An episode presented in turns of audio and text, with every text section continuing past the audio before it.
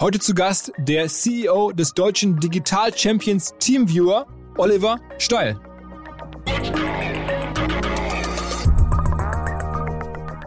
Manchester United zum Beispiel hat uns schon gesagt, wir haben uns angeschaut, welches Unternehmen bringt denn auch den Sport weiter. Welches Unternehmen kann helfen, dass wir digitaler werden als Manchester United, weil äh, Sport muss sich digitalisieren, äh, Geschäftsprozesse müssen moderner werden, äh, Daten, immer mehr Daten werden analysiert. Let's go! Go, go! Herzlich willkommen beim OMR Podcast mit Philipp Westermeier. Bevor es losgeht, noch ganz kurz ein Hinweis. Seit einigen Wochen bin ich jetzt mit einer Nährstoffversicherung unterwegs oder ich habe quasi eine Versicherung abgeschlossen und zwar heißt die Athletic Greens. Ganz genau ist es ja so, ich habe hier relativ viel zu tun in diesen Tagen ohne Festival und ja, immer wieder eine Zugfahrt und mache zwar meine Klimmzüge, aber Ernährung ist ehrlicherweise nicht top und ist auch viel zu viel chinesisch. Deswegen habe ich mich gefreut, als wir Athletic Greens kennengelernt haben. Die machen nämlich so ein Nahrungsergänzungsmittel, so ein Pulver, das man sich in einen Becher reinmacht, ein bisschen Wasser drauf kippt ein bisschen umrührt und los geht's. Darin sind aber 75 essentielle Vitamine, Mineralstoffe, alle Zutaten aus natürlichen Lebensmitteln. Das Immunsystem wird gestärkt, die Darmgesundheit, so sagen sie das, wird verbessert. Das kann ich bislang noch nicht fühlen, ehrlicherweise, weil meinen Darm fühle ich eh relativ selten. Aber ähm, es ist offensichtlich eine Sache, die mir extrem gut tut oder gut tun soll. Ähm, wer das auch mal ausprobieren möchte, das ist insofern ganz cool, weil man bekommt, wenn es einem nicht gefällt, wenn man das Gefühl hat, das bringt mir gar nichts, nach 60 Tagen noch sein Geld zurück. Also es gibt diese 60 Tage Geld zurück Garantie bei Athletic Greens. Ihr schaut euch das mal an. Unter athleticgreens.com slash OMR sozusagen gibt es einen Spezialdeal. Wenn man den abschließt, bekommt man sogar noch einen extra Vorrat ähm, Vitamin D3K2. Also am besten mal reinschauen. Athletic Greens wie der Athlet und die Grünkost athleticgreens.com slash OMR. Ich habe es hier im Podcast schon verschiedentlich erzählt, aber nichtsdestotrotz erneuter Hinweis auf ein Angebot von Vodafone und zwar die Elevation Digital Days, also eine Digitalkonferenz von unserem Partner Vodafone, powered bei Samsung. Das Ganze läuft ab vom 27. bis zum 29. April, drei Tage lang, über 50 Stunden Content. Wir durften dabei ein bisschen unterstützen, verschiedenste Speaker anzusprechen. Auch selber mache ich da ein bisschen Inhalte für da Gespräche und ja, bin einfach so dabei. Fahre auch nach Düsseldorf. Das Ganze wird aus Düsseldorf sozusagen dann gestreamt in die ganze Welt. Die Vodafone Elevation, die Digital Days. Wer da Bock drauf hat, sich das anzuschauen, einfach mal in die Website oder in die, das Angebot reingucken. Vodafone.de slash Elevation. Und ähm, ja, alles natürlich kostenlos. Mich freuen, wenn wir uns da am 27., am 28., am 29. April sehen.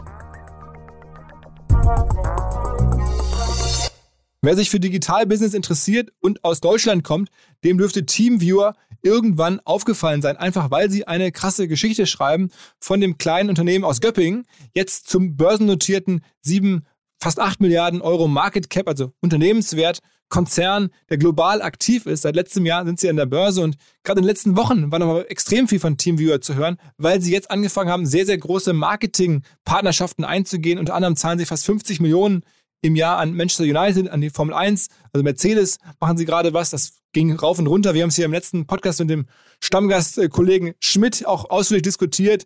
Also das alles habe ich jetzt gleich besprochen mit dem Oliver Steil, der ist seit einigen Jahren da vor Ort, hat den Börsengang mitgemacht und hat genau diese Deals ähm, auch eingetütet und sich dafür entschieden, diese Deals zu machen. Warum, wieso, weshalb, das alles kommt jetzt gleich. Für mich noch ein Highlight, wie locker und lässig er immer erzählt, dass sie über 50% Rendite haben. Das ist ja echt, also es war so im Podcast so, ja, wir haben halt irgendwie so 50% Rendite. Ähm, welches Geschäftsmodell kenne ich, ähm, das irgendwie über 50% Rendite macht und das auf einem Unternehmensniveau von irgendwie fast ähm, 600 Millionen Umsatz. Also das ist schon ähm, ja, sehr, sehr selten. Generell auf der Welt gibt es nicht so viele Firmen mit der Profitabilität, mit dem Wachstum, ähm, auf dem Umsatzniveau. Deswegen direkt rein jetzt ins Gespräch mit Oliver Stall.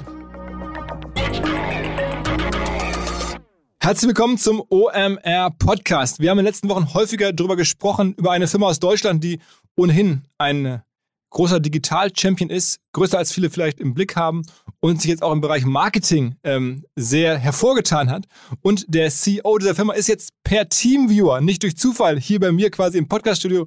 Hi Oliver. Hi Philipp. Oliver Steil, CEO von Teamviewer. Ähm, wo bist du gerade? Ich bin im Homeoffice in Stuttgart äh, und äh, schaue aus dem Fenster dabei. Oder dich Und ihr sitzt ja auch, also ich glaube, unweit, oder? So genau, wir sitzen so 50 Kilometer von, von Stuttgart entfernt oder nicht ganz von meinem Wohnort entfernt, ähm, außerhalb von Stuttgart, so in den Landkreisen rundherum, genau. Das ist schon ungewöhnlicher, kann man doch nach wie vor sagen, dass eine, ich glaube, so sieben Milliarden Market Cap Unternehmen, Digitalbusiness aus Deutschland in einem kleinen Örtchen bei Stuttgart sitzt. Ja, aber da wurde ursprünglich sozusagen die Software mal, mal erfunden und dann äh, ist Teamviewer dem Ort treu geblieben. Und natürlich ist äh, schon auch nicht schlecht, äh, diesen, den Standort zu haben, weil wir da, wo wir uns hinentwickeln, da kommen wir sicherlich noch zu, äh, da hilft natürlich schon die Nähe zu diesen großen Industrieunternehmen, äh, den internationalen Marktführern, die es da überall gibt. Das, das ist schon eine wichtige Inspiration auch gewesen. Also insofern, der, der, der Standort ist auch wirklich sehr gut für uns und äh, deshalb haben wir den jetzt auch über lange Jahre als Headquarter behalten und haben jetzt auch dann nochmal ein neues Headquarter bezogen, weil es schon sehr gut passt. Jetzt erzähl mal ganz kurz, auch wenn du ja nicht der Gründer bist, äh, ganz kurz die Gründergeschichte. Also du hast erzählt, das wurde jetzt in Göppingen gegründet, Teamviewer. Ähm, sag mal ganz kurz ein, zwei Worte, was ihr überhaupt im Kern macht und wie es dazu kam. Ja, also das Unternehmen ist jetzt 16 Jahre alt und äh, basiert im Wesentlichen auf der Idee, eine, eine Software zur Verfügung zu stellen, die es ähm, Sales- oder Vertriebsmitarbeitern erlaubt, andere Softwarepakete vorzuführen. Also zu sagen, man, man verbindet zwei Rechner miteinander und dann kann Person A der Person B aus der Ferne Dinge vorführen auf dem Computer. Äh, und äh, daraus ist es entstanden, war also sozusagen so ein, ein Tool, äh, um den Vertrieb zu unterstützen. Äh, und was sich dann herausgestellt hat, ist, dass die dass das Tool sehr, sehr leistungsfähig ist, indem man nämlich immer dann, wenn man es irgendwo installiert, verschiedenste Rechner, Computer miteinander verbinden kann. Und diese Idee hat sich dann eigentlich weiterentwickelt. Also dieses Softwareprodukt, was als Tool gedacht war für andere Produkte, hat sich dann sozusagen abgelöst und war dann der Kern von TeamViewer. Und heute ist es so, dass wir alle Arten von Geräten miteinander verbinden. Also es fing an PC zu PC und heute sind es alle Geräte, die irgendwie ein Betriebssystem haben. Also ob es jetzt Windows, Linux, Mac, iOS, Android, völlig egal.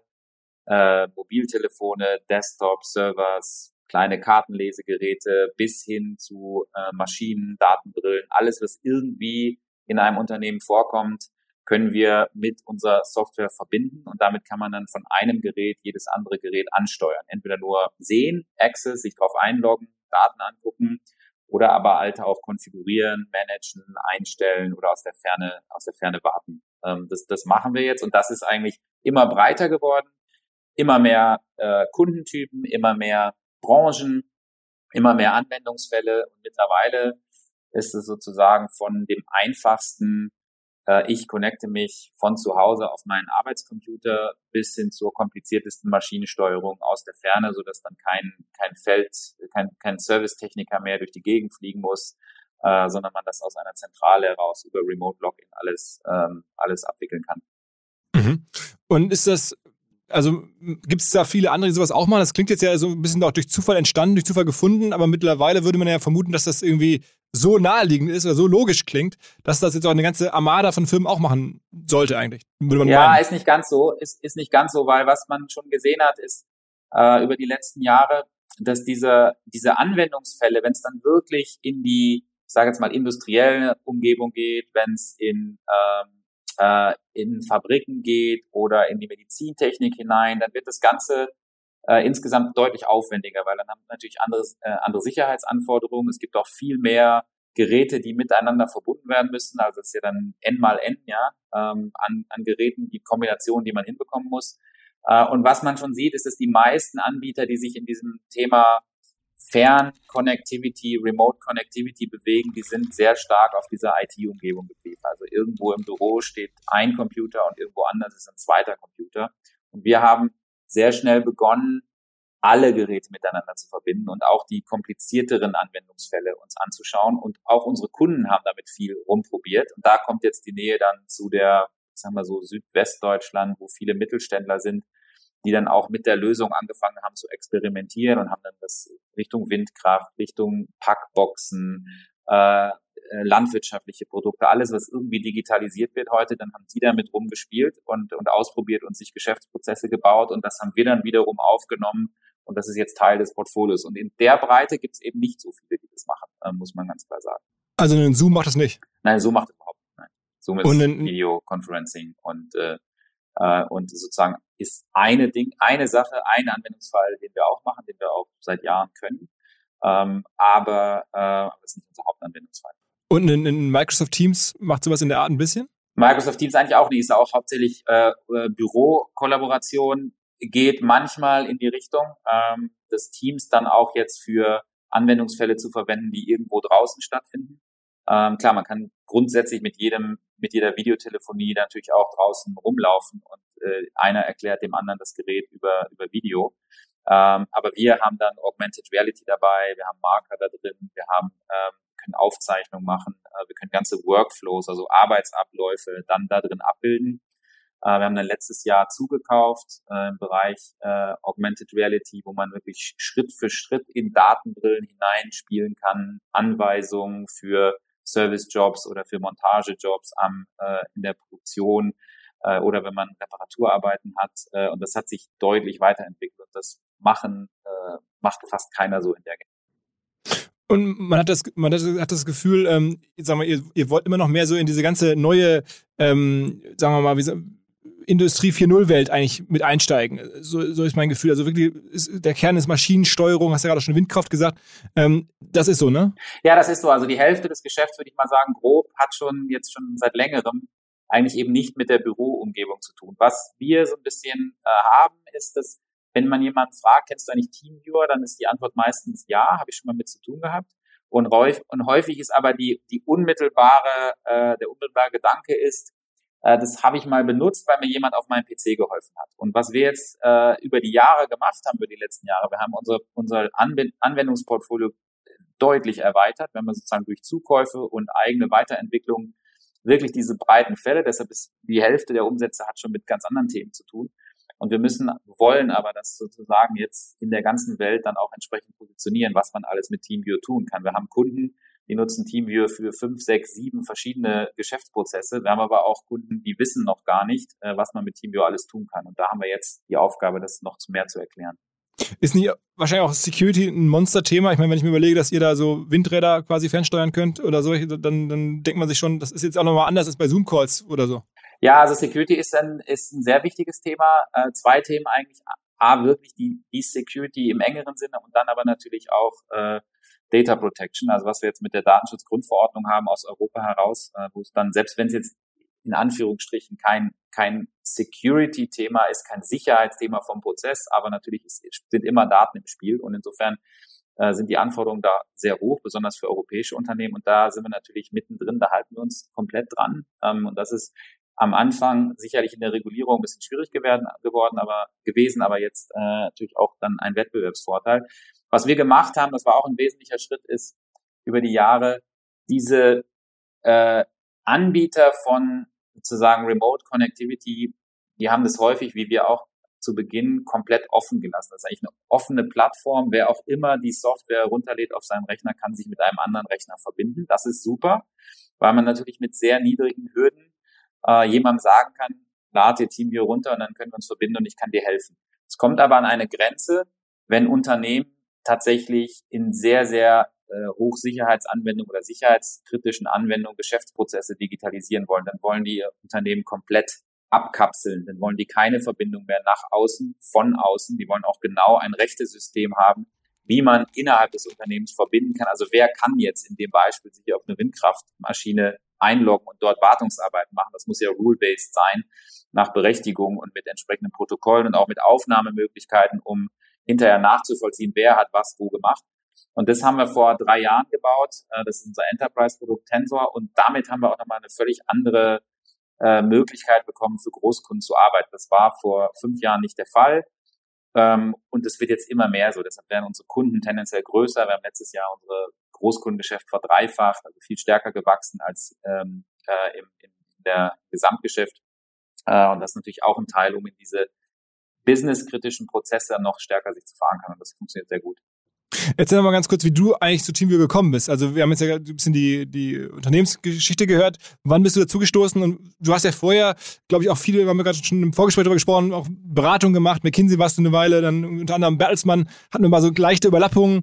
Ähm, warst du mal zumindest beratend für tätig. Ähm, und dann warst du, glaube ich, bei Debitel, äh, was heute Freenet ist. Erzähl mal ein paar Worte dazu. Ja, also ich bin... Äh äh, vom Hintergrund Ingenieur, Elektrotechnik-Ingenieur. Also insofern sind äh, solche Themen, wie wir jetzt gerade besprochen haben, die, die interessieren mich. Äh, ich bin dann äh, zu McKinsey gegangen. Ich war etwa, also in Summe zehn Jahre bei McKinsey, äh, war dort Partner, ähm, bin dann von dort äh, zu Debitel, äh, bin dann da Vorstand geworden, um ähm, Marketing und Vertrieb zu machen. Ähm, damals in Private Equity äh, Eigentümerschaft und dann haben wir sozusagen die Verbindung mit Freenet gemacht und äh, dann bin ich in der Schweiz gewesen, äh, auch ein Telekommunikationsanbieter als, äh, als CEO geleitet.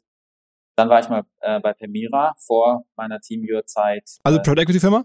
Äh, Private Equity Permira, genau, Private Equity Investor. Mit, da war ich in London und habe sozusagen das gesamte Portfolio damals ein bisschen im Blick gehabt. Äh, und ein Unternehmen, wo ich selber dann ein bisschen beteiligt oder mich sozusagen involviert habe, war Teamviewer. Einfach weil ich Subscription-Geschäfte kenne, weil ich Technologie kenne, ähm, weil ich international gearbeitet habe und Teamviewer natürlich dann schon auf dem Schritt, sehr viel internationaler zu werden, mehr Anwendungsfälle.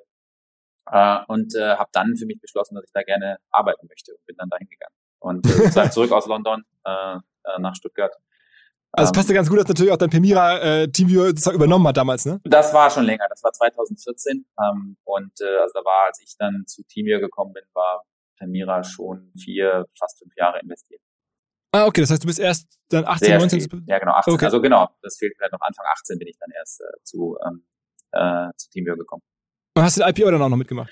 Genau, dann haben wir das erste Jahr, äh, haben wir eine ganze Menge Wachstums, neue Initiativen äh, aufgesetzt. Äh, also viele den, von den Themen, die wir gerade schon berührt haben, neue Anwendungsfälle, Großkundengeschäft und wir haben Büros ähm, in Asien eröffnet, also in Japan, China, Indien wir haben signifikant in den USA investiert und dann haben wir in 2018 äh, ein sehr, sehr gutes Jahr gehabt, äh, haben das ganze Geschäft auch auf das Abo-Modell, also Subskriptionsgeschäft umgestellt, dass wir da auch, ich sag mal, so klassischer wie die klassischen Cloud-Software-Anbieter unterwegs waren. Das war vorher noch so ein bisschen anders. Und dann hatten wir in 18 ein sehr gutes Jahr, sind dann in 19 äh, reingestartet, ebenfalls viel Rückenwind. Ähm, diese, das, das Enterprise-Geschäft hat angezogen, also Großkundengeschäft hat angezogen, die neuen Anwendungsfälle wurden sehr gut angenommen und haben dann äh, uns überlegt, wie, wie sozusagen der Exit von Permira, wie man das gestalten könnte und fanden dann alle gemeinsam, dass, äh, dass der Börsengang halt die beste Möglichkeit ist, weil es einerseits äh, Permira erlaubt, Schritt für Schritt sich sozusagen zurückzuziehen, aber gleichzeitig wir als Unternehmen natürlich mit deutlich mehr Freiheitsgraden, Zugang zu Kapital und, äh, und natürlich auch eine andere, äh, wie soll ich sagen, Reputation äh, dann uns äh, aufbauen konnten nochmal.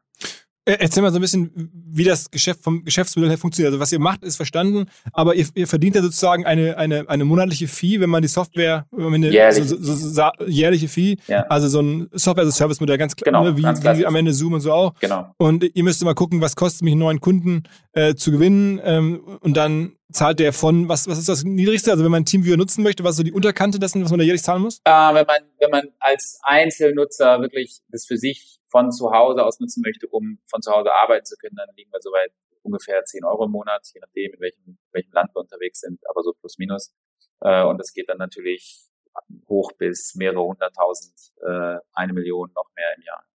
Okay, das sind dann die Firmen, die dann wirklich mit euch selber auch Anwendungen entwickeln und da irgendwie. Nee, die das vor allen Dingen in der Breite dann natürlich auch nutzen, ja, die viele Nutzer haben, die viele Anwendungsfälle mhm. haben, äh, dann auch kritische Anwendungsfälle haben, die diese Security-Themen, die wir gerade besprochen haben, stark nutzen wollen, ähm, also diese Features, die es da gibt für Großkunden, äh, dann kommen wir halt in die Richtung. Genau. Mhm.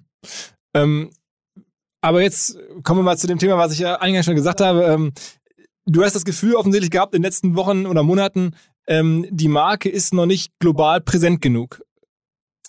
Ja, also die, äh, ich glaube, wir haben schon grundsätzlich dadurch, dass wir unsere Software kostenlos zur Verfügung gestellt haben, äh, seit Beginn, haben wir relativ zu dem, sag ich jetzt mal, was wir für Marketing ausgegeben haben in der Vergangenheit, eine unglaubliche Markenpositionierung. Ja, wir haben 300, 330 oder 340 Millionen aktive Geräte äh, pro Jahr. Also das Teamviewer ist global. Also wenn man irgendwo hinreist und fragt, ob jemand Teamviewer kennt, dann gibt's da schon äh, sehr häufig hat man da einen Treffer. Also besonders alle Entscheidungsträger oder Mitarbeiter in der IT ähm, kennt TeamViewer eigentlich äh, aus irgendeiner Anwendung. So und ähm, insofern ist das eine gute Ausgangslage und damit äh, sind wir auch sehr gut gefahren, sind ja auch sehr gut gewachsen, haben das Unternehmen verdoppelt in den letzten zwei Jahren, also alles gut.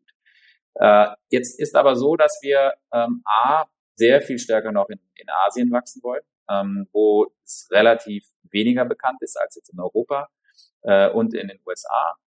Auch dort. Und was neu ist, ist, äh, und das ist eigentlich so ein bisschen die Herausforderung, ist, dass wir viel mehr Lösungen anbieten und viel mehr verschiedene Anwendungsfälle haben, als das dem normalen Nutzer, der unsere Marke kennt, bewusst ist. Und das möchten wir jetzt eigentlich stärker angehen, weil jetzt ist eigentlich die Zeit mit so vielen Anwendungsfällen, dass sich sozusagen jeder Euro, den wir jetzt für Marketing oder für die Marke investieren, auch natürlich deutlich besser rechnen wird, weil wir ja an jeder, in jeder Branche und in jedem Kundensegment tatsächlich Angebote haben. Und deshalb äh, äh, haben wir jetzt diesen Schritt gemacht.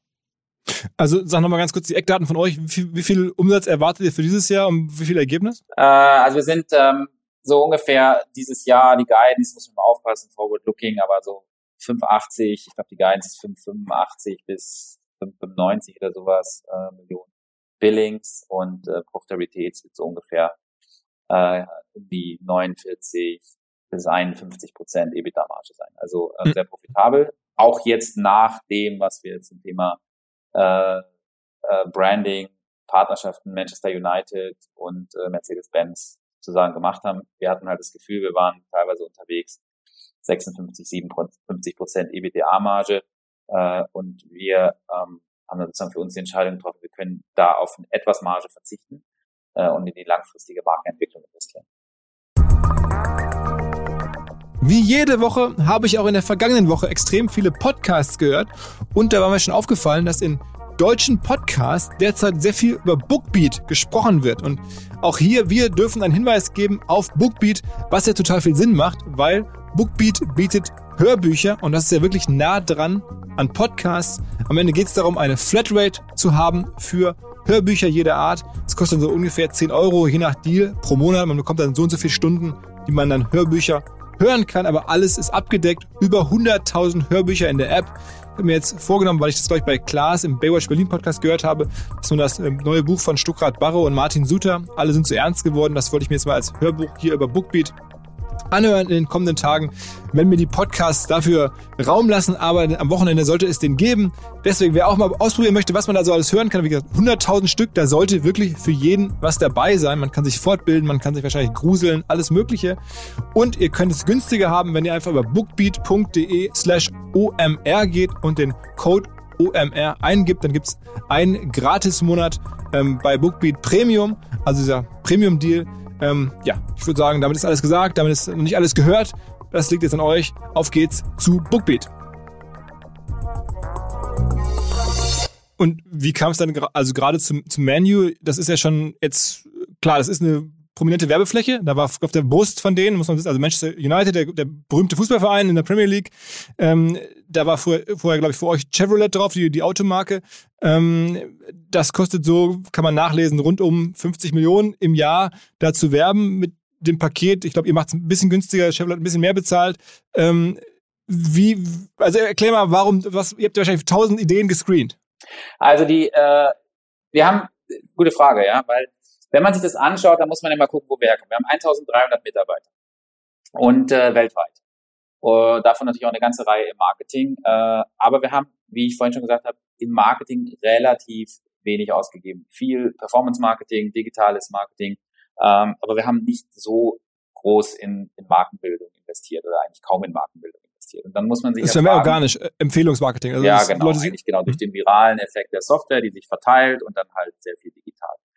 Und äh, dann ist natürlich so ein bisschen die Frage, wie, wie bekommt man das eigentlich hin, äh, Breitenwirkung zu erzielen, schnell oder zügig. Es dauert natürlich alles eine gewisse Zeit beim Thema Marke, aber wie bekomme ich Breitenwirkung? Wie kann ich global aktiv sein, ohne eine unglaublich große interne Organisation aufbauen zu müssen, die an ganz vielen verschiedenen Stellen äh, verschiedene Werbekanäle, verschiedene Medien, verschiedene Länder, verschiedene Segmente aktiv ist und, und das dann zu managen und auszuoptimieren da sind wir natürlich schon, da sind wir auf den Punkt gekommen, sagen, wahrscheinlich macht es Sinn, so große Partnerschaften zu haben, wo auch die, der Partner auf seiner Seite wiederum eine große äh, Organisation hat, die auch entsprechend unterstützt. Also Manchester United zum Beispiel hat 200 Leute allein im Marketing, 100 im Digitalmarketing. Also da kommt dann mhm. unglaublich viel Power auch zusätzlich zu der Werbefläche als solches bekommen, kommen auch viele Ressourcen dazu und natürlich auch viel Erfahrung über die letzten Jahre, was funktioniert, wie kann man aktivieren in den einzelnen Ländern und, und, und.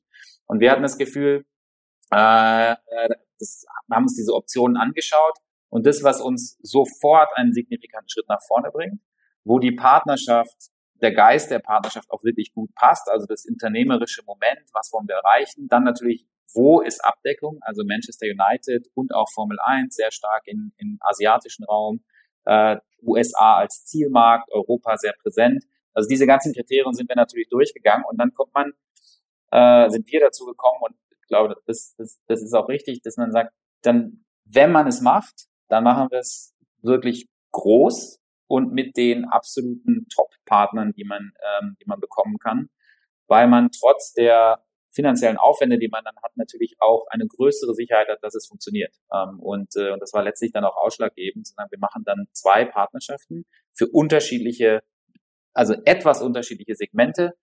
Äh, eins noch viel stärker Großkunden und industrielle Prozesse, also das ganze Thema Formel 1 und Formel E, ist ja beides zusammen, äh, beide Mercedes-Teams. Und das andere Manchester United, ähm, noch etwas mehr Richtung Massenmarkt für die Themen, die wir in, den, in der Breite haben. Die beiden zusammen, äh, besser geht's dann auch letztlich irgendwie nicht ähm, von den Partnerschaften. Klar gibt es auch andere sehr gute Partner, aber das ist wirklich Top-End. Ähm, und damit erhöhen wir aus unserer Sicht signifikant die Erfolgswahrscheinlichkeit.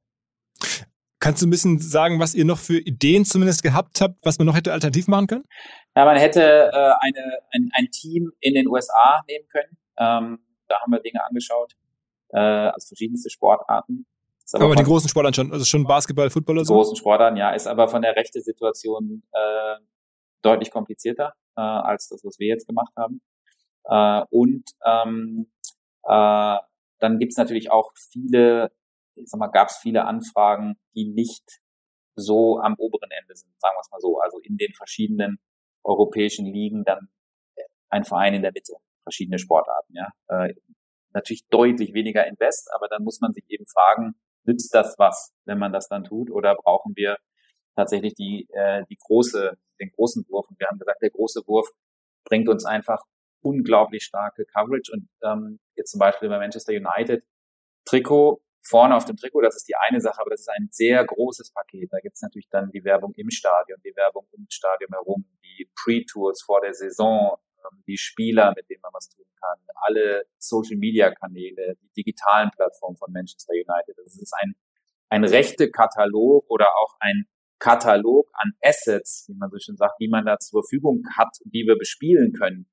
Ja, das ist enorm. Äh, und, äh, und das müssen wir jetzt sozusagen über die Zeit, wenn wir dann jetzt launchen im Juli, dann auch tatsächlich, äh, tatsächlich nutzen. Allein die Tatsache, wie viele beispielsweise, wie viele Trikots verkauft werden an Fans, mit dem Aufdruck dran. Ja, das, ist, das sind unglaublich große Zahlen und das bringt natürlich alles, gerade in den Märkten, in denen wir strategisch unterwegs sein wollen, äh, wirklich Aufmerksamkeit.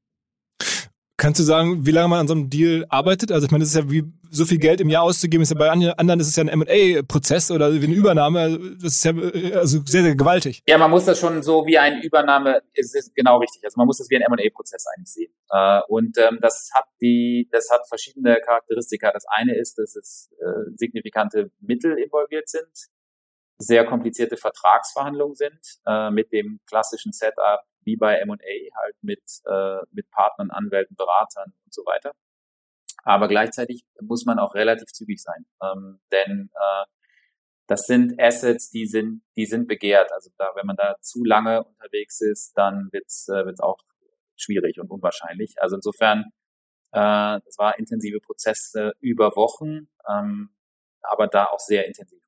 Aber jetzt nicht irgendwie ein halbes Jahr, sondern eher so. Nein, nein, nein. nein, nein. Und habt ihr dafür Leute eingestellt, die das machen? Oder habt ihr selber gemacht als Inhouse? Ja, viel, nein, viel Inhouse, äh, aber auch mit äh, sozusagen externen Beratern natürlich. Also wirklich, mhm. aber Fachberater, also Legal zum Beispiel, also Rechtsanwälte und, und, und. Mhm.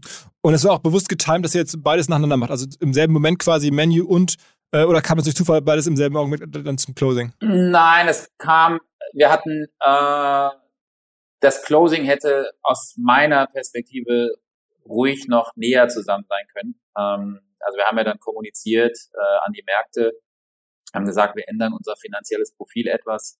äh, wollen langfristig in die Marke investieren und hatten da die eine Partnerschaft fertig, die mit Manchester United, aber nicht die zweite.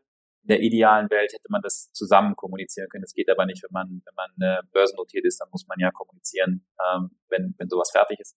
Also insofern, ähm, dass es dann sozusagen jetzt kam, dass die Möglichkeiten beide gleichzeitig aufkamen, war eher Zufall, aber dann in der strategischen Überlegung, äh, wie wir dann diese Partnerschaften machen, was liefert die eine Partnerschaft, was kann die andere Partnerschaft, das war dann natürlich kein Zufall mehr. Und dann hatten wir das irgendwann für uns zusammen und haben gesagt, wenn wir beide Partnerschaften machen können, dann wäre das die perfekte Welt für uns. Äh, und dann haben wir versucht, es möglichst zügig übereinander zu bekommen.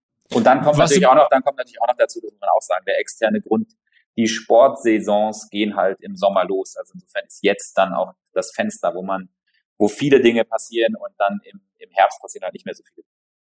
Warst du überrascht, dass es an den Märkten gar nicht so positiv wahrgenommen wurde? Ich glaube, an dem Tag, als ihr das announced habt in Manchester zum Beispiel, ist, glaube ich, die Aktie fast fünf oder sechs Prozent runtergegangen. Ja, also es war, es gibt verschiedene Aspekte. Natürlich war vorherzusehen, dass es, äh, dass es in etwas, also einen Druck nach unten gibt, weil wir natürlich kurzfristig sozusagen die Margenziele runtergenommen haben und gesagt haben, dass wir langfristig in die Marke investieren wollen, weil wir die Langfristigkeit äh, im Vordergrund sehen, das langfristige Wachstum des Unternehmens und deshalb bei 56, 57 Prozent EBTA-Marge dann äh, die etwas runterzunehmen, um, um langfristig zu investieren, macht auf den ersten Blick natürlich viel Sinn. Trotzdem war klar, dass einige Investoren ähm, das jetzt vielleicht so nicht erwartet haben und damit reagieren werden. Äh, ich glaube, man hat dann relativ schnell gesehen, ähm, es gab so diese Woche zehn Tage abwarten, wo viele Investoren und Analysten das verstehen mussten besser. Mit, in der Zeit haben wir natürlich auch mit vielen geredet.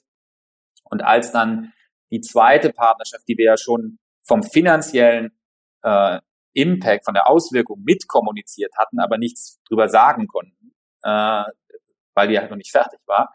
Als diese Phase dann vorbei war und wir gesagt haben, so jetzt haben wir die zweite Partnerschaft auch, wie so mit Mercedes Formel 1 und Formel E und jetzt schaut mal, wie das zusammenpasst. Das eine ist sozusagen eher Consumer, Massenmarkt, E-Sports, solche Art von Use Cases und das andere sind Anwendungsfälle in der industriellen Umgebung für Großkunden äh, und beides trägt unsere Marke, zwei starke Partnerschaften. Seitdem sieht man, dass sich das stabilisiert und wieder zurückkommt, äh, weil es, glaube ich, jetzt auch sehr gut verstanden ist. Jetzt gibt es immer noch Investoren, die das vielleicht, diese Langfristigkeit nicht schätzen äh, und die uns vielleicht auch über einen Investmenthorizont von, von 18 Monaten die Aktie halten wollten und die jetzt für diese 18 Monate vielleicht etwas enttäuscht sind.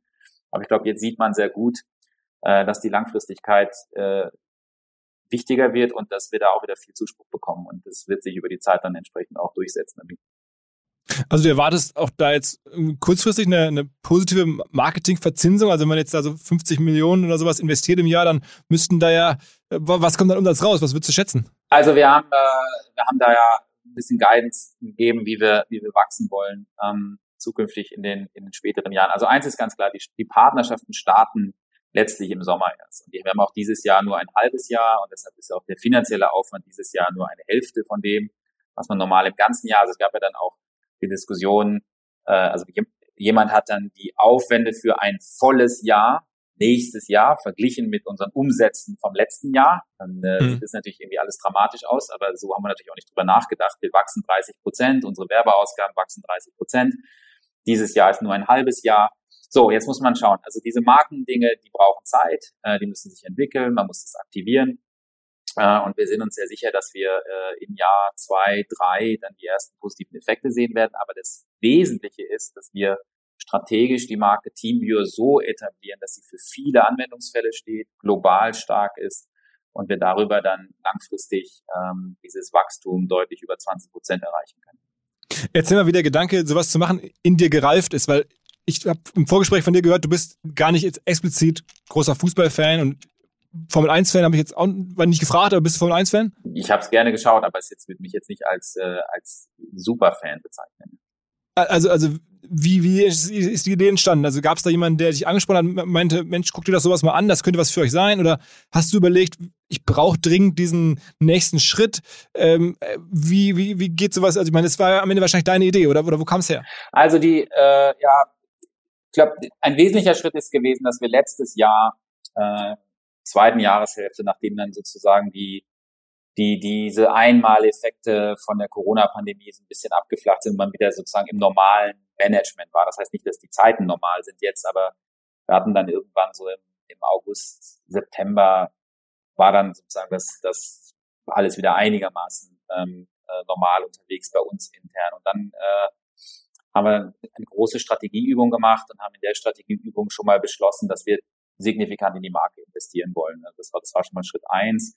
Und wir haben dann mit Anfang diesen Jahres angefangen, konkret die Pläne auszuarbeiten, äh, wo wir investieren wollen. Ähm, das war dann eher so der, so der klassische Ansatz, äh, dass wir einzelne Medien mehr Budget zur Verfügung gestellt haben, dann auch für, für die zweite Jahreshälfte und, und, und. Wir haben natürlich auch die Produktlaunches, ähm, die wir uns angeguckt haben. Und ich glaube, der so der ein, ein Trigger war dann, wir hatten ein paar Sportthemen mal angeschaut ähm, und wir haben uns überlegt, wie können wir in diesem, sagen wir mal, diesen Dreiklang mehr Werbeaufwendungen einerseits oder Partnerschaften, die man eingeht. Wir haben natürlich auch viele Softwarepartnerschaften, die uns auch sehr viel helfen, also zum Beispiel Integration mit Microsoft Teams, mit Salesforce und solchen Sachen. Plus dann so Themen wie Testimonial, sollte man stärker Testimonials nutzen. Daraus kam dann für mich so ein bisschen dieses Thema, gut, man kann natürlich auch große Partnerschaften machen, da deckt man eigentlich alle diese drei Elemente gleichzeitig ab. Die Testimonials sind die Spieler oder die Mannschaft oder die Fahrer plus das Team jeweils. Die Anwendungsfälle, die Integration kann man dann in diesen Sport hinein entwickeln. Und, äh, und natürlich kann man insgesamt rundherum hat man viel mehr Content zur Verfügung. Die Marke wird viel öfter dargestellt. Wir haben digitale Assets und, und zwar Assets, die die Leute auch sehen wollen, also nicht Assets, die man selber produzieren muss. Also kam, ist so ein bisschen die Entscheidung gereift, so eine geeignete große Partnerschaft, die kann vieles auf einmal abdecken und kann vielleicht für uns als Unternehmen mit weniger internen Ressourcen auch sehr guter sozusagen Einmalschritt sein, viele Dinge gleichzeitig äh, auch angehen zu können und externe Ressourcen zu nutzen. So und dann hat dann, glaube ich, auch diese die Phase jetzt Corona im Sport eine Rolle gespielt, weil doch eine ganze Reihe Vereine äh, offener sind, äh, sich nach Partnern umgeschaut haben. Und äh, in dem Sinne kam sowohl Manchester United wie auch äh, Mercedes auf uns zu, hat angefragt, ob das interessant sein könnte, was zusammen zu machen, haben uns die, haben uns auch gezeigt, dass sie schon Nutzer von TeamViewer sind an verschiedenen Stellen, mhm, mhm, äh, haben uns die jetzigen Anwendungsfälle gezeigt, haben uns haben mit uns über neue Anwendungsfälle geredet und wenn man das dann so zusammennimmt und so ist es dann gereift, viele gemeinsame neue Anwendungsfälle, die wahnsinnige Markenwirkung global. Alles in zwei Partnerschaften, die man dann strategisch über fünf Jahre auch angehen kann. Das war dann letztlich irgendwann die Attraktion ähm, für uns, also die, die Attraktivität für uns, weil nochmal, wenn man in vielen Ländern viele Dinge parallel macht mit einer Organisation, die nicht so groß ist, dann, dann wird es auch irgendwann mal schwierig zu leisten. Und so haben wir, glaube ich, einen viel besseren Setup für uns. Ist im ersten Schritt sind es zwei große Moves, da muss man dann natürlich auch einmal sagen, okay, das machen wir jetzt. Äh, das erfordert Mut. Ähm, äh, aber es sind dann auch fünf Jahrespartnerschaften, die man ganz Stück für Stück entwickeln kann, was natürlich besser ist, als wenn man immer wieder von neuem sich überlegen muss, wie der Marketingmix jedes Jahr aussieht.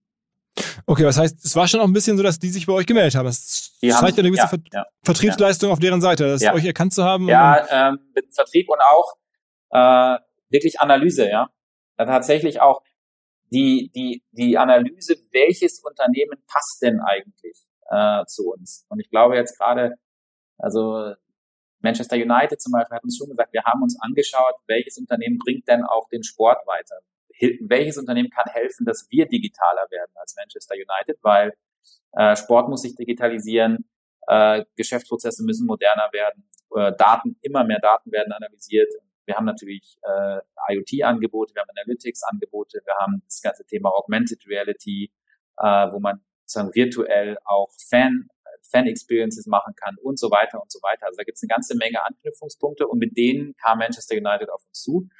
Und ich glaube, bei äh, Mercedes Formel 1 ist noch offensichtlicher. Ja? Also es sind ja die industriellen Prozesse, die wir außerhalb äh, oder in anderen Branchen jeden Tag unterstützen. Ja? Also aus der Ferne äh, auf Maschinen zugreifen, reprogrammieren, optimieren, äh, monitoren. Das ist ja das, was wir äh, außerhalb äh, machen. Und Mercedes hatte halt auch die Erfahrung, dass sie letztes Jahr in Corona, als sie nicht so viel reisen konnten, halt sehr stark sich auf solche Tools, äh, wie wir das haben, abstützen mussten, um einfach die Arbeit aus der Ferne erledigen zu können. Gleiches bei der Formel E übrigens. Also ähm, äh, das, das war ein wesentlicher, wesentliches Tool letztlich, ähm, um letztes Jahr überhaupt in der Form arbeiten zu können. Aber das war's jetzt oder kommt noch mehr? Nee, das war's. Also wir haben ja noch America eine Partnerschaft mit, äh, also wir haben ja auch aus lokalem Commitment äh, eine Partnerschaft mit Frisch auf Göppingen im Handball, ganz anders. Ähm, äh, wo wir sozusagen einen gemeinsamen Weg gehen wollen, äh, da erfolgreich zu werden. Das war ja auch die erste Partnerschaft, die wir gemacht haben, aber das war's jetzt. Also und jetzt haben wir wirklich zwei äh, große globale Partnerschaften, äh, mit denen können wir das äh, sehr, sehr gut stemmen.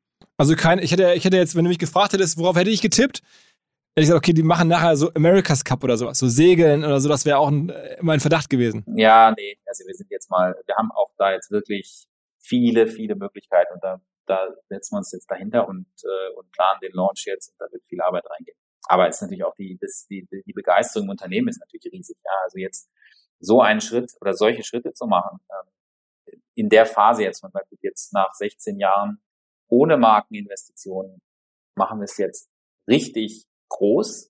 Äh, wir haben ja jetzt auch dann gestern noch kommuniziert, dass wir eine, eine Marketingvorständin dann auch, also den Vorstand erweitert haben mit der Lisa, äh, so dass wir da auch entsprechend Ressourcen draufsetzen, Menschen, die sich damit beschäftigen und das jetzt ausarbeiten und weiterarbeiten. Aber das ist natürlich schon ein signifikanter Schritt jetzt fürs Unternehmen. Ähm, ähm, das mit der, mit der Dame weg, die Kollegin, kommt da? Nur mal Interesse halber? Lisa Agona aus den USA ähm, wird jetzt die dritte Vorständin. Also bis jetzt waren es ja äh, im Vorstand der Stefan Geider, CFO und ich. Und äh, mhm. jetzt kommt halt ähm, die, die Lisa dazu. Mhm. Und die, die, kommt aus eurem eigenen Team oder kommt die von extern? Nein, die kommt von extern. Die kommt jetzt von extern. Äh, äh, wir haben ein eigenes, ein internes Leadership-Team aus elf, Senior Leadership-Team aus elf, zwölf Leuten. Das, mit dem arbeiten wir jetzt sehr lang zusammen, aber wir wollten jetzt auf der Marketing-Seite uns nochmal ähm, extern verstärken. Und was, was hat die Folge gemacht? Die war auf Marketing-Vorständin äh, bei US Software Company. Eine Sache wird sicherlich immer größer und das ist die Relevanz von WhatsApp für Firmen. Also egal ob für Versicherungen, im Automotive-Bereich, im Tourismus, natürlich vor allen Dingen im E-Commerce, Einzelhandel. Man wird mit seinen Kunden oder Perspektivkunden per WhatsApp kommunizieren müssen. Und das steigert nicht nur die Kundenzufriedenheit sofort, sondern reduziert vor allen Dingen häufig auch das Telefonvolumen und man kann am Ende darüber auch vor allen Dingen direkt Produkte verkaufen. Frage ist nur, mit welcher Software, mit welchem Know-how. Und wir haben eine Firma, die dazu der passende Partner sein könnte, die heißt Messenger People.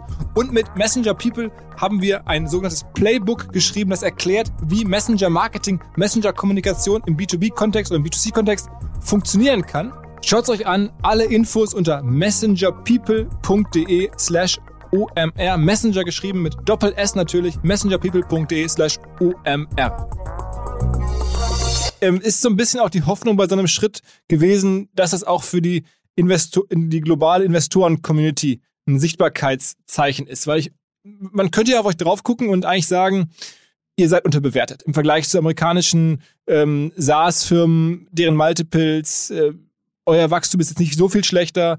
Ähm, da, dann kann man sich schon fragen, warum ist das so? Also warum habt ihr jetzt auch in dieser Pro-Remote-Zeit, also die Corona-Zeit ist ja nur eine, irgendwie eine, eine Remote sehr ja. günstige Zeit, habt ihr jetzt nicht so viel zugelegt wie jetzt viele andere. Klar, ein Zoom ist außerordentlich, aber es gibt ja auch ganz viele andere, die wahnsinnig zugelegt haben in einem ähnlichen Space.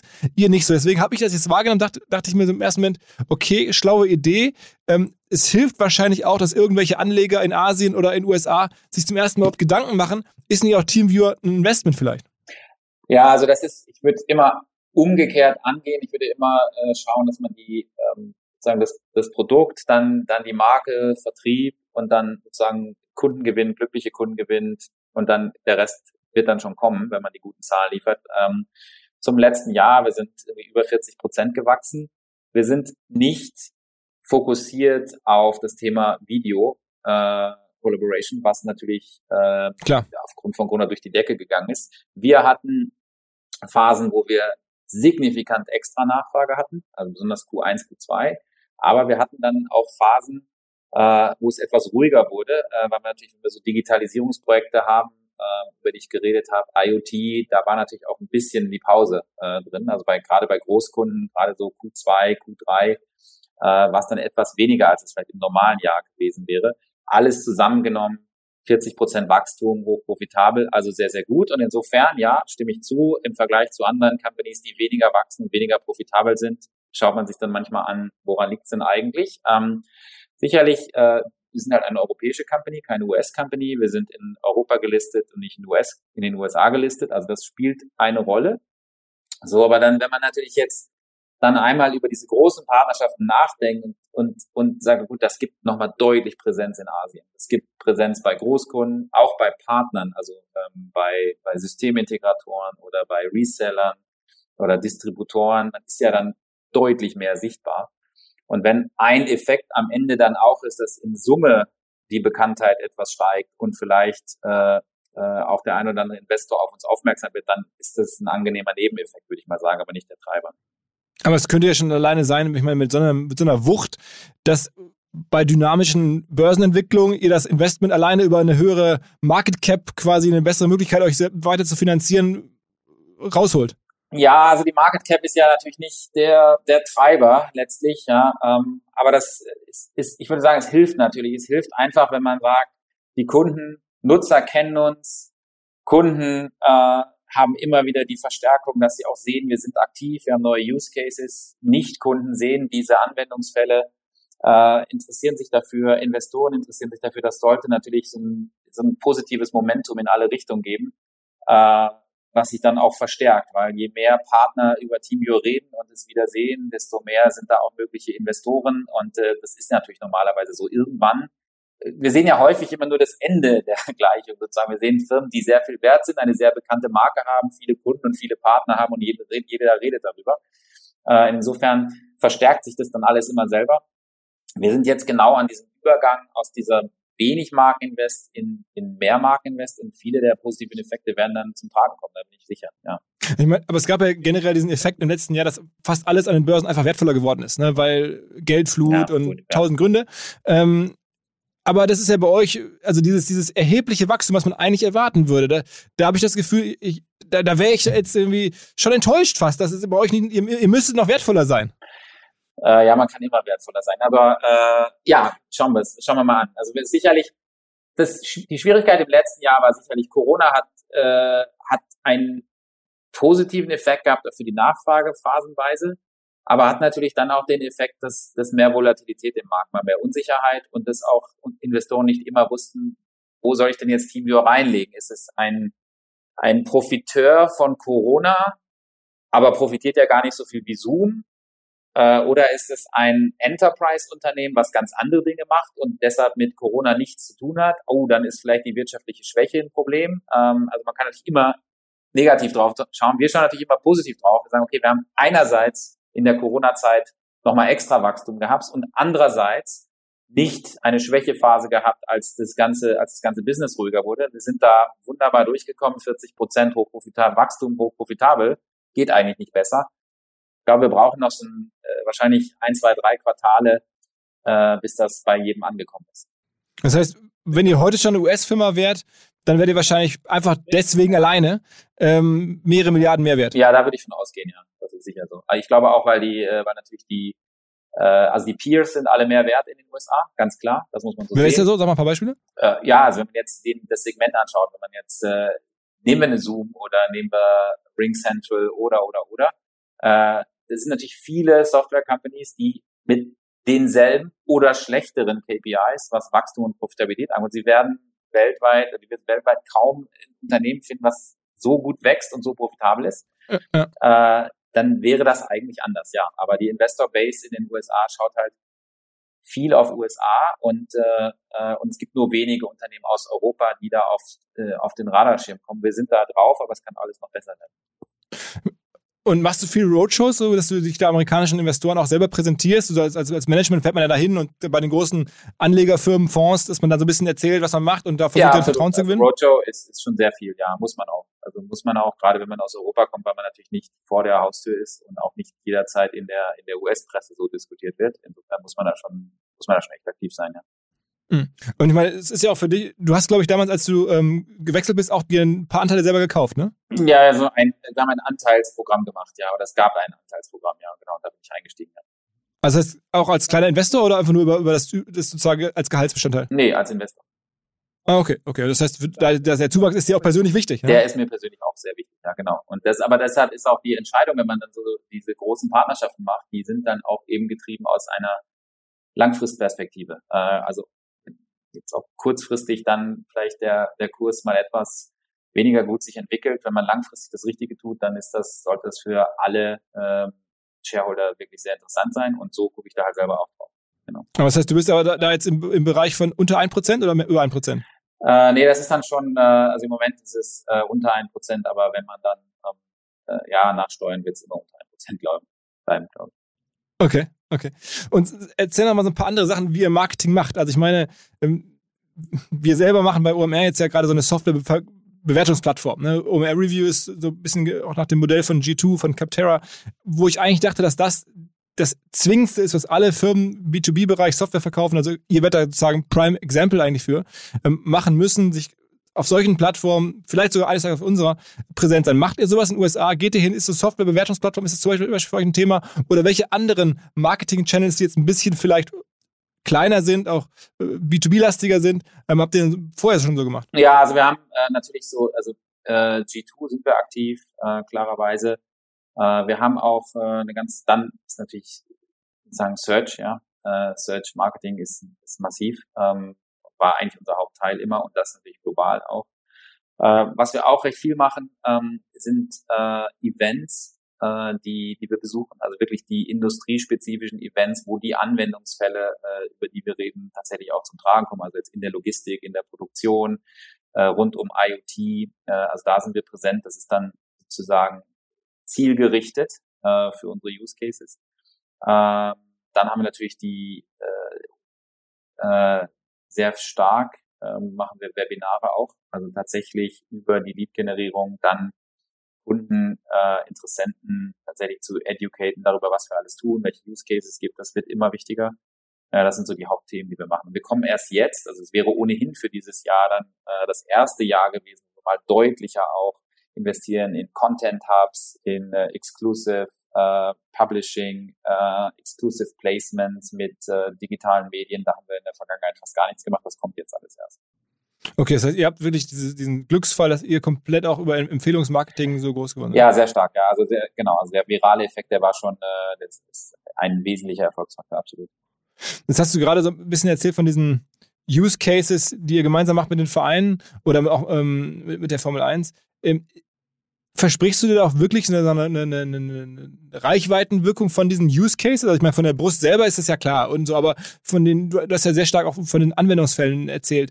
Ähm, manchmal habe ich das Gefühl, auch bei anderen Partnerschaften, dass das auch so ein bisschen immer da so reingemischt wird, aber ob das dann konkret wirklich ein Treiber sein kann, da bin ich mir nicht so sicher, weil ob da jetzt, ne, jetzt nehmen wir mal in Deutschland zum Beispiel hier mit der Eintracht Frankfurt, mit der Deutschen Bank machen jetzt ganz viele Sachen zusammen. Da frage ich mich, ob das jetzt wirklich so äh, zum Beispiel mal die Deutsche Bank nach vorne bringen, wenn da jetzt Eintracht Frankfurt irgendwelche Use Cases macht.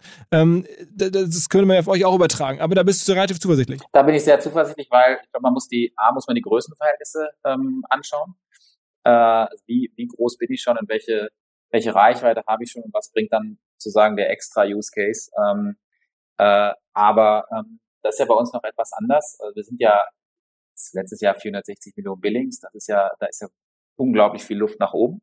Äh, insofern, ähm, wenn immer wir ein Segment erschließen können mit Use Cases und die dann auch promoten können und das zeigen können, dann ist das für uns ein riesen, Riesentreiber. Und, äh, und äh, insofern bin ich da sehr sicher, dass wir da viel machen können, zumal eben in dem gesamten Sportbereich im Augmented Reality Bereich, Mixed Reality Bereich, das ist ohnehin das Zukunftsthema jetzt. Äh, und das sind ohnehin äh, viele, viele Anwendungsfälle, die spannend werden. Und da ist eigentlich Sport gerade ein super Treiber davon, weil es ist äh, interessant, das wollen Leute sehen, die wollen teilhaben, die Sportvereine wollen sich weiterentwickeln. Äh, also es ist ja auch wirklich modern, neu und innovativ. Und wenn ich jetzt über die Formel 1 nachdenke, Datenanalytik, äh, Managen aus der Ferne, Optimierung in unheimlich kurzer Zeit. Das ist ja genau das, was viele Branchen jetzt tun müssen. Insofern sind äh, sind diese Vereine, wenn wir das richtig machen, dann auch Vorreiter mit den Anwendungsfällen. Das ist was sozusagen anderes, äh, als wenn ich jetzt äh, vielleicht Autohersteller bin und äh, und dann eine Mannschaft sponsor und dann gebe ich der Mannschaft Autos. Das ist natürlich der Testimonial-Effekt, der ist gut, aber deshalb wird mein Auto nicht besser. Ähm, aber wir können tatsächlich gemeinsam Lösungs- und Produktentwicklung machen. Hm.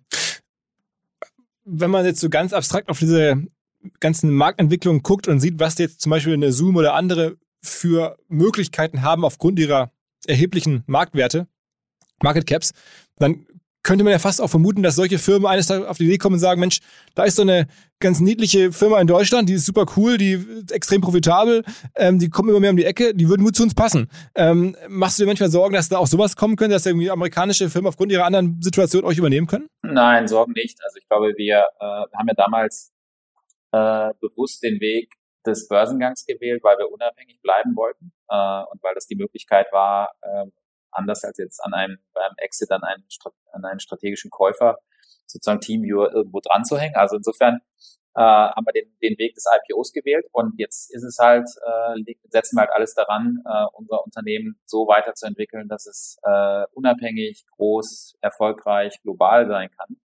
Ähm, natürlich macht man in der Softwarebranche ohnehin recht viele Partnerschaften. Vieles läuft ja da über Partnerschaften. Klar gibt's immer Übernahmen, aber wir arbeiten ja mit vielen Partnern sehr gut zusammen. Äh, Microsoft, Google, äh, Apple, Salesforce, you name it, ja. Ähm, werden sicher auch Aber noch mehr all denen würde ja super passen. Also ich meine, alle die würden ja wahrscheinlich jetzt mittlerweile sagen, boah, die Teamviewer, die hätte ich gerne. Also äh, ja, kann ja auch, ist gut, es kann irgendwann immer passieren, ja. Äh, aber ähm, bis jetzt, glaube ich, ähm, äh, sind wir ganz gut unterwegs, hier unabhängig nach vorne zu gehen. Zumal wir eben auch durch diese Connectivity, die wir anbieten, das muss man auch verstehen, wir verbinden ja, wir verbinden unterschiedliche Anbieter, unterschiedliche Hardware, unterschiedliche Betriebssysteme. So, wir sind ein bisschen so die Spinne mittendrin, die alle mit allen gut arbeitet, aber mit keinem tatsächlich so eng arbeitet, dass jemand anders äh, da nicht mehr mit uns arbeiten möchte. Und deshalb äh, glaube ich, ist diese Positionierung des, des neutralen Connectors in der Mitte, die ist auch was wert. Äh, das hören wir auch von unseren Partnern.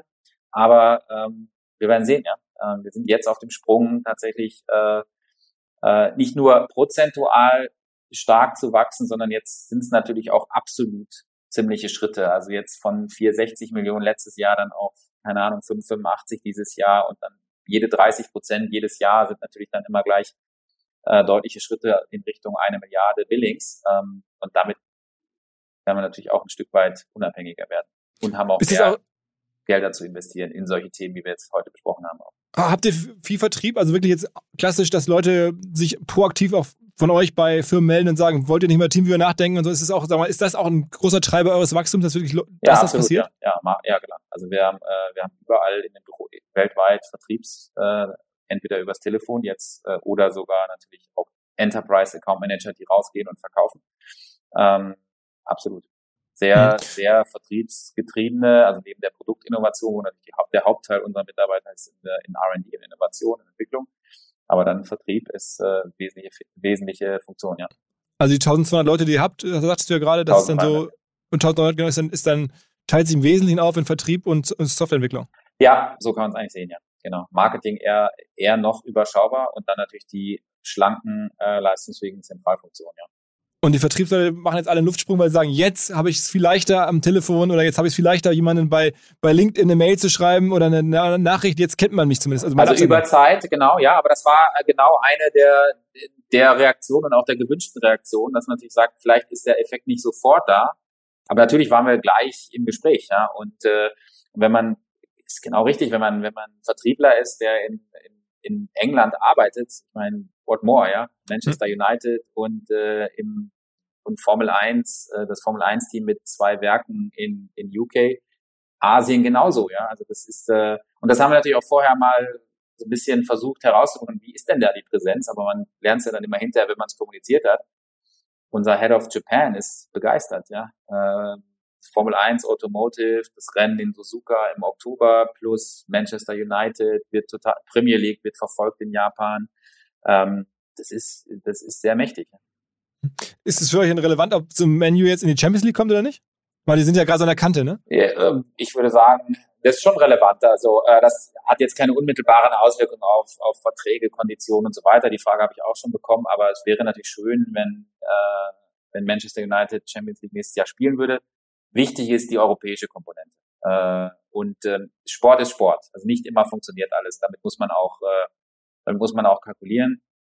Aber was ich am Anfang meinte, wenn man natürlich mit den mit diesen Siegerteams oder Teams, die irgendwie immer im oberen Bereich unterwegs sind, arbeitet, dann reduziert das einfach das Risiko. Machst du eigentlich den, den Mercedes, die macht man das dann mit dem Toto Wolf persönlich, also dass du dann nochmal mit dem direkt telefonierst? Ja. Okay, okay. Krass, also das hätte ich äh, als Marketing- oder Branchenbeobachter natürlich gerne gehört, wie ihr das sozusagen aus, ausdealt, äh, das große Kino. Ähm, also extrem spannend. Also sehr spannende Firma. Ich habe das Gefühl, ihr habt da noch irgendwie einiges an, an Luft nach oben. Ja, ähm, haben, noch, haben wir noch viel vor, ja.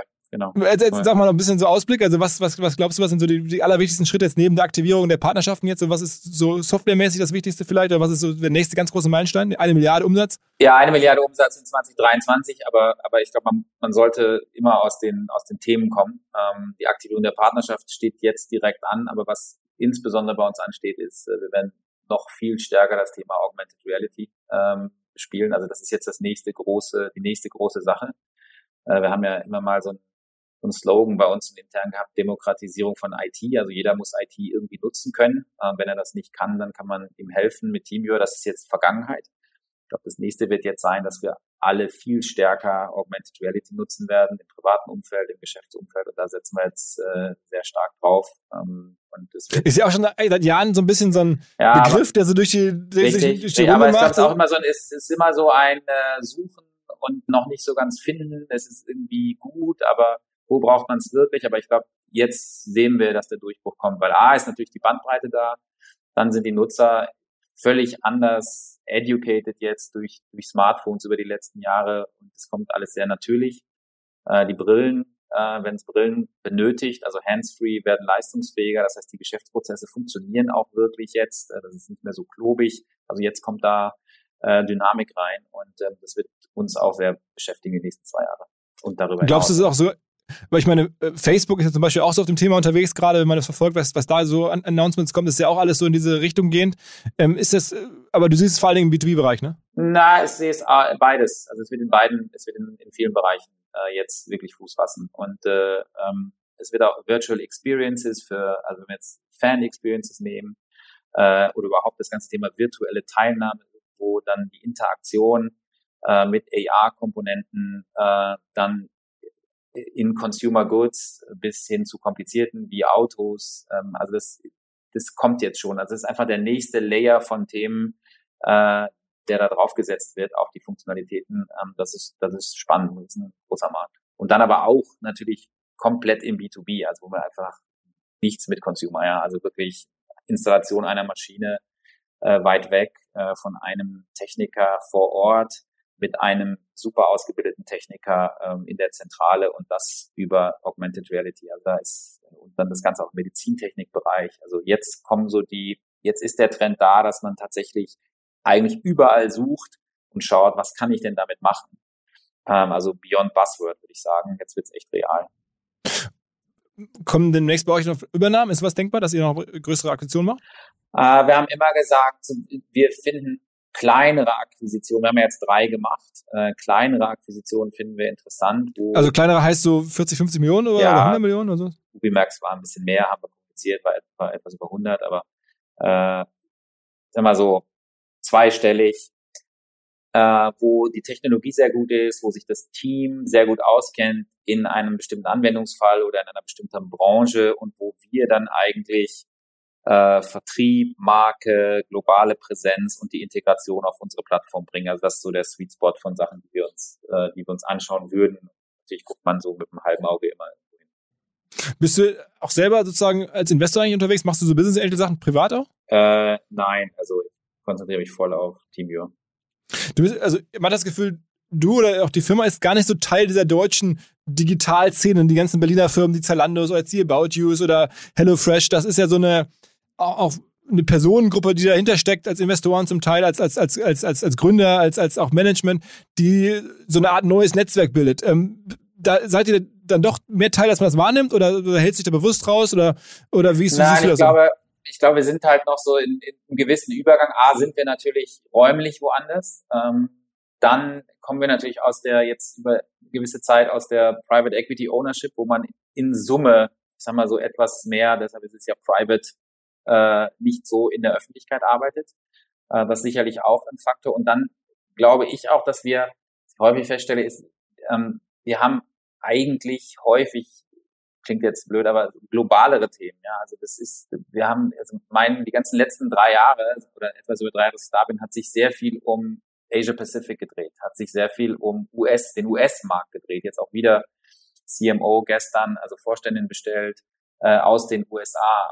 Das, von meiner Agenda her muss ich zugeben, ähm, sind die meisten Themen äh, sehr international und deshalb vielleicht auch gar nicht so diesen Fokus darauf gehabt, sich in der äh, in der deutschen Szene da zu connecten. Ähm, aber ich denke, es kommt, es kommt mehr. Und dann haben wir natürlich auch diesen Effekt, dass wir immer wir versuchen, die Connections in die Industrieunternehmen sehr stark zu bekommen. Also jetzt nicht ohne Grund Mercedes auch, die, äh, die Beziehung äh, und auch viele andere deutsche Industrieunternehmen, äh, mit denen wir gemeinsam Lösungen entwickeln. Also das ist vielleicht ein etwas anderer Schwerpunkt, den wir da haben. Mhm. Okay, okay. Also ähm, wahnsinnig interessant, hat mich äh, super gefreut, dass du das mal so ein bisschen erzählt hast und dass wir uns jetzt hier mal gesprochen haben, weil ich meine, das sind ja schon große Entwicklungen. Ähm, ich ja, werde es auf jeden Fall im Blick halten, also die Entwicklung, Umsatz, Börsenkurs, Partnerships, ähm, Menu, all das. Ähm, kannst du da auch Leute jetzt in die Logen einladen übrigens? Ja, natürlich. Das ist ein großer Teil, äh, ist dann auch tatsächlich für, für Geschäftskunden Training Hospitality zu machen und da, äh, und da auch zu zeigen, welche Lösungen wir haben. Und, und ja, absolut wenn da wieder fancy schreien. Ich muss mir irgendwas ausdenken, was ich. Ja, was, genau, was, Use Cases ausdenken. Äh, genau. genau. Alles klar. Oliver, vielen Dank. Vielen Dank dir, Philipp. Danke. Ich gefreut. Ciao, ciao. Zum Schluss noch der Hinweis auf eine Podcast Academy. Die braucht man logischerweise nicht zum Podcast hören, aber zum Podcast machen vielleicht. Jedenfalls bietet die Hamburg Media School vom 27. bis zum 29. April diese Podcast Academy an und man lernt dabei alles, was man wissen muss, um ein Audioangebot quasi zu erzeugen. Also Konzeption, aber vor allen Dingen auch technische Umsetzung, Plattform, all das wird außerdem noch gekoppelt mit der Teilnahme an einem Podcast Deep Dive hier bei uns bei OMR. Für alle Podcast-Hörer gibt es einen Rabatt von 15%. Informiert euch am besten auf der Webseite Hamburg Media School im Bereich der Seminare. Da gibt es die Podcast Academy. Dieser Podcast wird produziert. Achtung, Achtung! Dieser Podcast wurde soeben gehijackt. Kollege Westermeier hört ja seine eigenen Podcasts eh selten bis zum Ende durch. Also erlaube ich mir jetzt mal einfach mal ein kleines Goodie zu verstecken. Sozusagen ein kleiner Gruß von dem Podcast-Producer eures Vertrauens. Denn ich war gerade selbst in einem Podcast zu Gast und habe dort ein bisschen über meinen Job erzählt, einige Anekdoten aus dem Berufsalltag bei den Podstars und wie ich überhaupt hier gelandet bin. Und darauf wollte ich euch kurz aufmerksam machen, dass es das gibt. Und hier ist ein kleiner Ausschnitt. Damals habe ich dann eben gesehen, okay, hier wird jemand für Podcast gesucht und also das Medium hat mir einfach von Anfang an gefallen. Und dann habe ich mir gedacht, ja, ist ja eigentlich egal, was ich da genau mache. Hauptsache, ich kann da irgendwie mitwirken bei irgendwas ja. Neuem. Ja, stimmt, weil du warst Podcast-Fan schon davor. Ja, vor drei Jahren war es eigentlich auch schon ziemlich groß. Aber die Entwicklung oder von jetzt vor, zu, zu vor drei Jahren, wie würdest du sagen, ist schon Podcast ist, ist krass gewachsen. Bisschen größer geworden, ja. Ja, also 2016 war ja so der erster Hype, würde ich mal sagen, als dann Fest und Flauschig losging. Das muss man einfach sagen, ist irgendwie so der Urknallmoment in Deutschland, was so die 2016 stimmt, die ja. große Aufmerksamkeit irgendwie angeht. Ähm, aber ich bin tatsächlich Podcasthörer seit 2009, glaube ich. Das Schöne halt daran war, dass alle Online-Medien zu dem Zeitpunkt noch deutlich begrenzter waren als jetzt heute. Also heute kann man ja auch auf YouTube eine Stunde Video hochladen. Damals war das ja noch begrenzt auf zehn Minuten. Das heißt, ja, alle, jeglicher Online-Content war immer total begrenzt und Podcast war halt so das einzige, was es gab, was so wirklich man über einen Tag verteilt irgendwie hören konnte. Ja. Und man ist halt super dicht an den Leuten dran und das hat mir halt von Anfang an gut gefallen. Das ist halt kein Filter, keine Schnitte. Man ist einfach mit, mit im Gespräch. Ja, ja, klar. Und ja, dann warst du halt ziemlich früh schon auf dem richtigen Wagen weil jetzt ist es ja wirklich so was das angesehenste, dass man halt je näher man an Menschen dran ist, je mehr es authentisch ist, desto mehr gefällt es einem. Bis hin zu, ich habe gemerkt, dass man ja auch bei manchen Postka Podcasts äh, ja auch das mag, wenn fast schon Stille manchmal herrscht oder wenn halt jemand also ich merke selber so, dass mir das nie, dass mich das privat nie stört, wenn ich jetzt einen Podcast höre und der Host und der Gast irgendwie sagen, ah, lass uns das mal angucken auf YouTube und die suchen halt eine 30 Sekunden oder eine Minute lang den Clip 30 und man, Minuten. 30 Minuten. Verdammt, wie hieß dieser Clip? Einfach 30 Minuten pure Frustration. Oh mein Gott. Ich hatte auch überlegt, das wäre eine coole Idee für einen ähm, Podcast das, der wäre der passiv-aggressive Podcast. das sind einfach nur zwei Menschen, die immer so leicht so, ja, ich dachte, wir fangen um eins an. Ja, gut. Ja, dann hättest du mir vielleicht die Mail auch pünktlich schicken können. Ja, du, ich sag nur, ich schick dir immer eine Mail und da kommt keine Antwort, aber ist ja auch okay. Ja, Ja. manche Leute verdienen vielleicht Ja. einfach keine Antwort. Apropos verdienen. Es ist ja ganz offensichtlich, dass derjenige, der ein bisschen mehr verdient hat, die mehr Verantwortung hat, oder? Ja, aber vielleicht ist ja der eine nicht nur Sidekick, sondern auch noch Produzent. Und das 45 Minuten lang. Ja, finde ich ist eine sehr gute Das ist Idee. eine gute Idee, oder? Und alle einfach, weil ich glaube, man könnte ja auch dies immer mehr erweitern, was zu Podcasts, was für ein Gefühl Podcasts bei einem Menschen er, erwe- erwecken. Mhm. Weil es ist ja so, dass wenn du Filme guckst, guckst du ja manchmal einen Film, der dich komplett gruselt oder ekelt oder diese ganzen anderen Gefühle, die auf ein, äh, die erwachen. Und ich glaube, so eine leichte, ständige Frustration beim Zuschauer. Einfach, wo jemand die ganze Zeit nach einem Wort sucht und so, wie heißt denn? Ah, ah, wie heißt das nochmal? Ah. ich schreib's mir mal auf als potenzielle Idee. Ich hatte ja tatsächlich das Phänomen, dass als ich dann so Comedy-Podcast gehört habe, mich dann auch geärgert habe, dass mein Umfeld nicht so lustig ist. ähm, vielleicht ist es dann Stimmt. so, dass ich einfach, wenn ich die ganze Zeit frustrierte, nervige Menschen höre, dass ich mir dann denke, Gott sei Dank, mein Gott. Umfeld ist total cool. Ja, stimmt. Die sind offen und die sind So ein Social besser. Reset Podcast. Und äh, wie, wie, wie, wie geht's dir denn jetzt damit? Wie, wie weit ist das jetzt auch zu deiner Art Persönlichkeit geworden? Also du identifizierst dich ja schon sehr mit deinem Beruf jetzt, oder? Tatsächlich ja. Habe ich äh, davor auch nicht so erwartet. Aber Ja. doch schon. Die Firma macht mir halt auch viel Spaß. Und der Job auch. Und ähm, es ist ein cooler Job. Ja. Richtige Antwort. Ja, ich, ich, ich schaue zur Seite und mein Chef steht mit einer geladenen Pistole. ja, hier Klar. vor dir. Naja, aber das glaube ich auch, weil du ja so ähm, auch fast jetzt so auch sehr viele mehr Verantwortung übernehmen hast. Wie viele, wie viele Podcasts machst du denn, betreust du oder machst du jetzt parallel?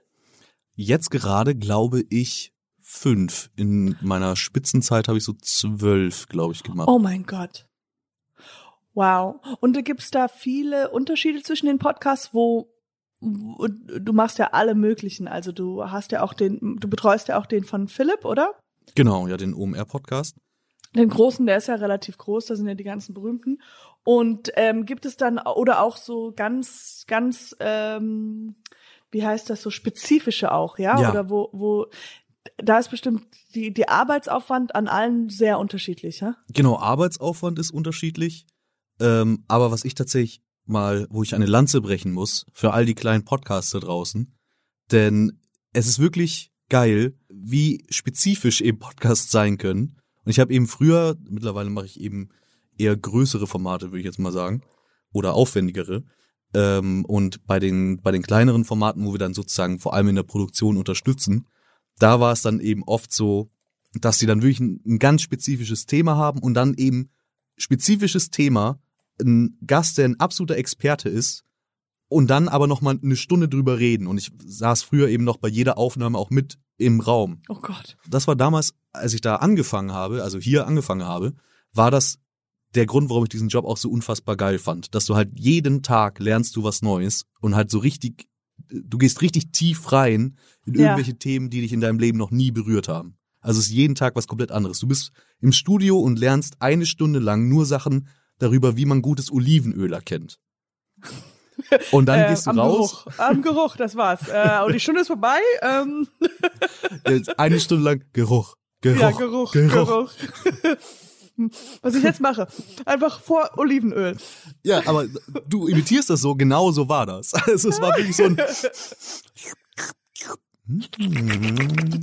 Aber wie cool. eine, eine bittere Note im Abgang. Mm, mm. Schmeckt mm, olivig. Ein bisschen Hauch von Kaffee. ah, nee, das- das, das ist- privat. Aber das ist das Geile, äh, finde ich bei diesen ganzen Verkostungen, gerade auch beim Olivenöl, dass eben keiner sagt das Offensichtliche, weil das ist, das darf man anscheinend nicht. Man darf eben nicht sagen, das schmeckt olivig, sondern ja, das schmeckt nach Kaffee, nach Holunder nach frischen Nach Sommertagen. meiner Jugend, also nach dem Tag, wo ich, wo ich das Buch von Nietzsche gelesen habe und dabei ist mir ein Milkshake-Fleck auf meiner Hose aufgefallen. So ungefähr ist das, dieses, dieser Geschmack. Ja, eigentlich ist es, das ist wirklich, du hast recht, also, ähm, das ist eigentlich so ein Au- Auftauch, also so, so eine Tür aufmachen. Das mache ich auch, äh, so dieses Gefühl von jedes Mal was ganz anderes. Also wenn man Ja. den Luxus hat, so viele verschiedene, Pro bei so vielen verschiedenen Projekten dabei zu sein. Weil dann ist es was komplett anderes. Und die Menschen sind ja auch dann immer. Also so geht's mir bei unserem Podcast, dass ich immer denke, so geil, es sind komplett anderen Menschen. Es ist nie gleich. Das, das wäre ja eigentlich das andere Konzept gewesen von nie gehört, dass nur ich zu Gast bin und jedes Mal einen anderen Beruf einfach mir ausdenke und so tue, als wäre ich das. So, das war ein kleiner Ausschnitt ähm, aus dem Podcast. Wer den Rest des Gesprächs zwischen der bezaubernden Katjana Gerz und mir hören möchte, der findet das Ganze auf dem Channel von Nie gehört. Gibt's nicht, gibt's nicht. Ein wirklich lustiger Podcast, überall da, wo es Podcasts gibt, rund um interessante Berufe, den wir bei den Podstars zusammen produzieren dürfen mit monster.de. So, jetzt ist der Podcast aber auch ähm, wirklich vorbei. Ich übergebe das Wort an Bo und bitte äh, sagt Philipp nicht Bescheid. Danke.